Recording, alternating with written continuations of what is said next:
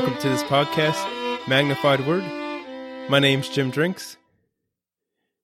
In our last episode, we were looking at wisdom, the benefits of wisdom, and we closed in Colossians 2, where it talks about the mystery of God concerning Christ. And it says, in that mystery, all the treasures of wisdom and knowledge are hidden. And in this episode, we're going to look at that mystery and see exactly what that is and what that's talking about. I want to start in Romans chapter 1. In verse 1, it says, Paul, a servant of Jesus Christ, called to be an apostle, separated unto the gospel of God, which he had promised afore by his prophets in the holy scriptures concerning his Son, Jesus Christ our Lord, which was made of the seed of David according to the flesh, and declared to be the Son of God with power, according to the Spirit of holiness, by the resurrection from the dead. See, the gospel of God concerning Jesus Christ our Lord was promised before time by the prophets in Holy Scriptures. But there were also things that God had planned previously that He didn't reveal, that were kept secret. Consider Romans 16. In verse 25, now to him that is of power to establish you according to my gospel in the preaching of Jesus Christ, according to the revelation of the mystery, which was kept secret since the world began, but now is made manifest, and by the scriptures of the prophets, according to the commandment of the everlasting God, made known to all nations for the obedience of faith to God only wise, be glory through Jesus Christ forever. Amen. See, the mystery was kept secret. Here in Romans 16, it talks about the revelation of the mystery, which was kept secret, but now it's made manifest. Now it's revealed. Ephesians chapter 3, verse 1. For this cause I, Paul, the prisoner of Jesus Christ, for you Gentiles, if you have heard of the dispensation of the grace of God which is given me to youward, how that by revelation he made known unto me the mystery, as I wrote afore in few words. The mystery was made known to the Apostle Paul. And then in verse 4 it says, Whereby when you read, you may understand my knowledge in the mystery of Christ. See, by reading the scriptures, we can understand the mystery. In verse 5 it says, Which in other ages was not made known unto the sons of men, as it is now revealed unto his holy apostles and prophets by the Spirit, that the Gentiles should be fellow heirs and of the same body, and partakers of his promise in Christ by the gospel. See, this was something that was not known in past generations, but it has now been revealed and that is that the Gentiles are now fully partaking and sharing with the people of Israel, the Jews, and everything that Christ has made available by the gospel and everything that was promised. And we're all in one body together. See, that was the mystery that was not revealed in past generations. And verse 7 says, Whereof I was made a minister according to the gift of the grace of God given unto me by the effectual working of his power.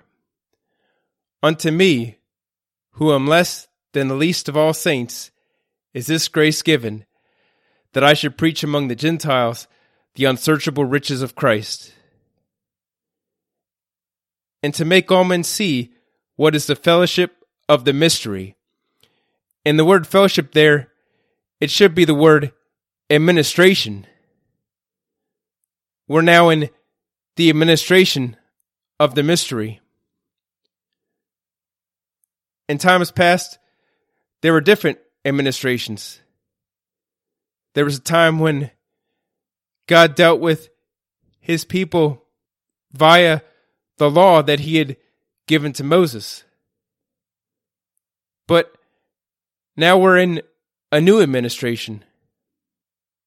And it says that mystery from the beginning of the world had been hidden God who created all things by Jesus Christ to the intent that now unto the principalities and powers and heavenly places might be known by the church the manifold wisdom of God.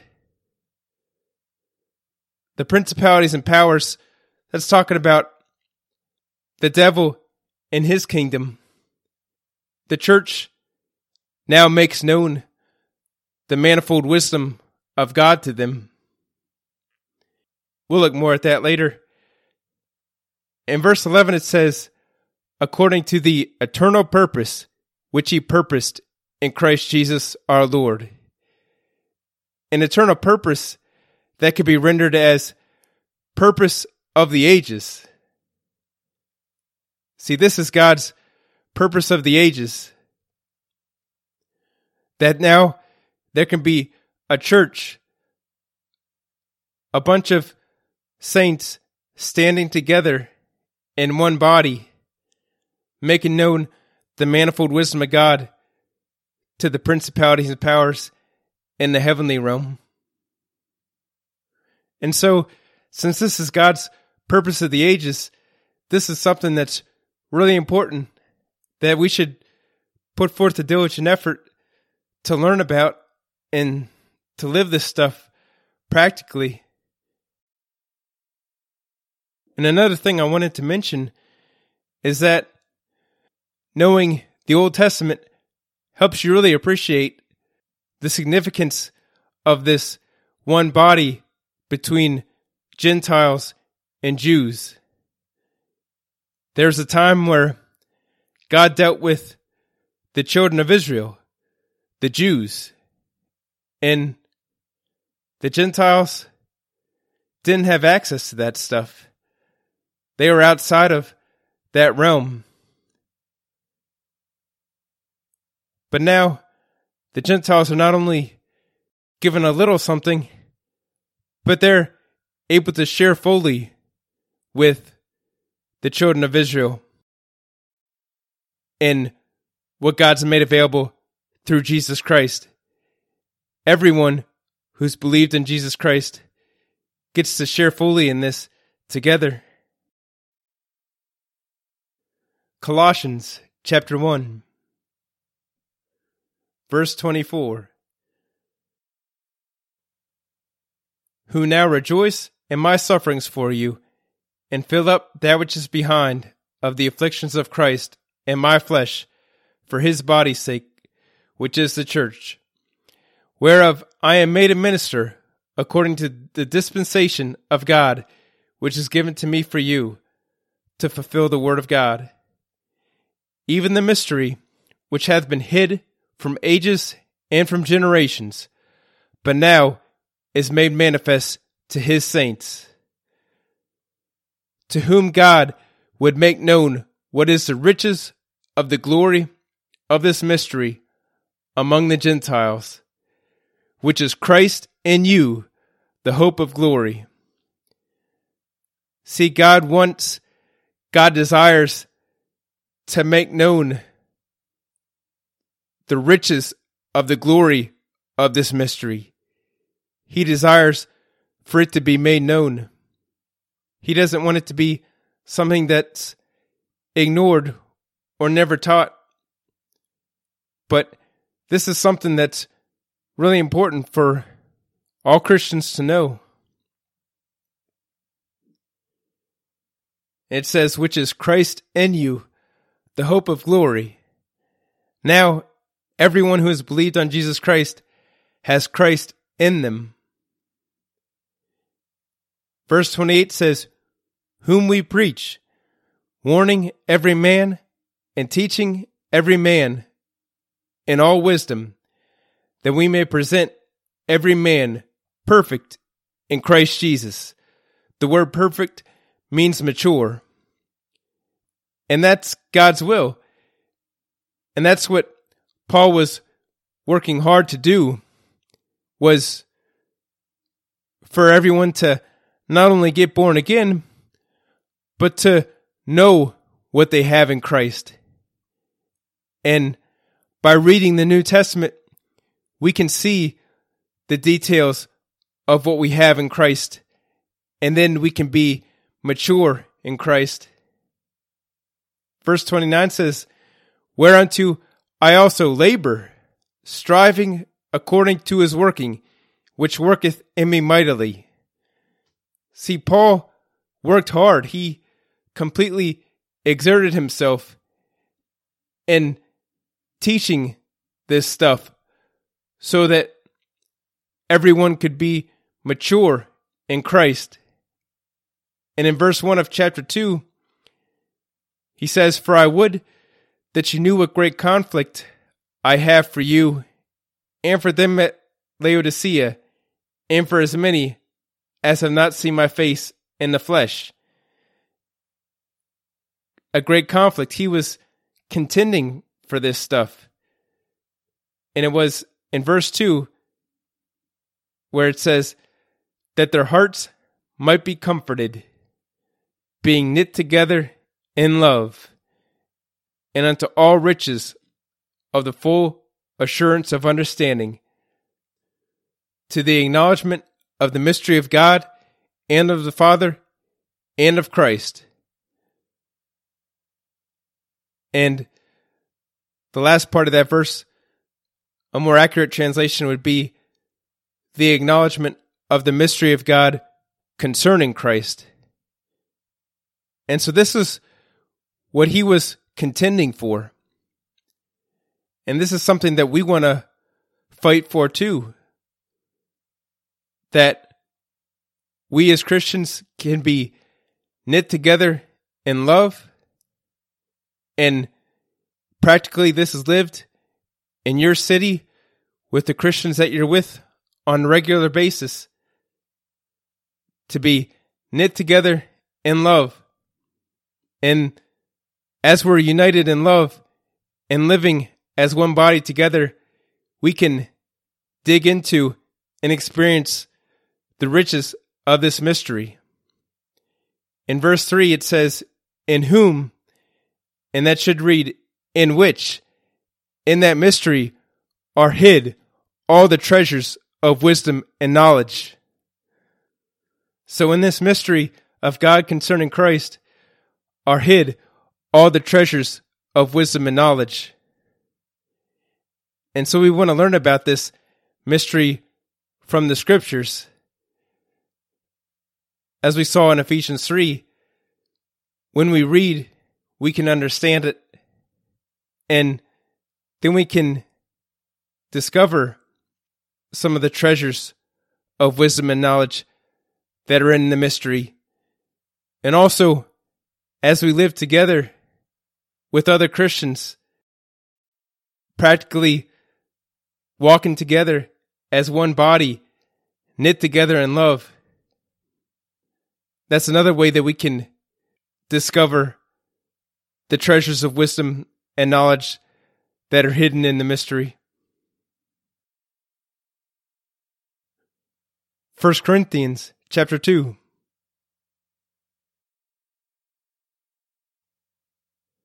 Verse 1 And I, brethren, when I came to you, came not with excellency of speech or of wisdom, declaring unto you the testimony of God.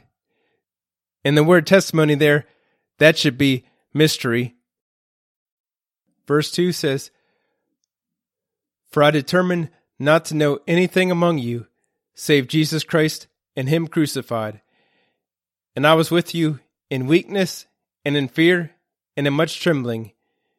And my speech and my preaching was not with enticing words of man's wisdom, but in demonstration of the Spirit and of power, that your faith should not stand in the wisdom of men, but in the power of God. Howbeit, we speak wisdom among them that are perfect, those that are mature. Yet not the wisdom of this world, nor of the princes of this world that comes to naught, but we speak the wisdom of God in a mystery, even the hidden wisdom, which God ordained before the world unto our glory. See, they spoke that wisdom of the mystery to those who were mature, because it's the mature that can handle the mystery and handle the deep things of God. And so you see why, like what we saw in Colossians, that Paul is laboring to present every man mature in Christ. And then look at this, verse 8, which none of the princes of this world knew. Princes of this world, that's talking about the devil and his kingdom. None of them knew about it, for had they known it, they would not have crucified the Lord of glory. This stuff was a mystery. God had it hidden. The devil and his kingdom, they didn't know anything about it. What God was going to bring, where Gentiles would be part of the same body as the Jews. That everyone who believes on Jesus Christ would share fully in all that God's made available. And that everyone who believes on Jesus Christ would have Christ in them.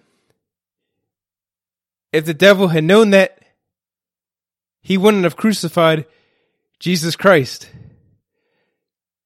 And if you've read the Gospels, you saw how victoriously Jesus Christ walked when he was on earth. And isn't that something that the devil would have rather let Jesus Christ live on than to crucify him and open up the door for all that God's made available in the mystery. And so, see, we are really valuable. And what God has done for us and put in us is very valuable. Now, everyone who believes on Jesus Christ has Christ in them and has the potential to walk the same way that he walked. In John 14, verse 12, Jesus Christ said that the person who believes on him, the works that he did, he'll do also in greater works. See, we can do the stuff that Jesus Christ did. We can rise up and do that stuff. And then so instead of just one Jesus Christ, it could be like 10,000 Jesus Christs.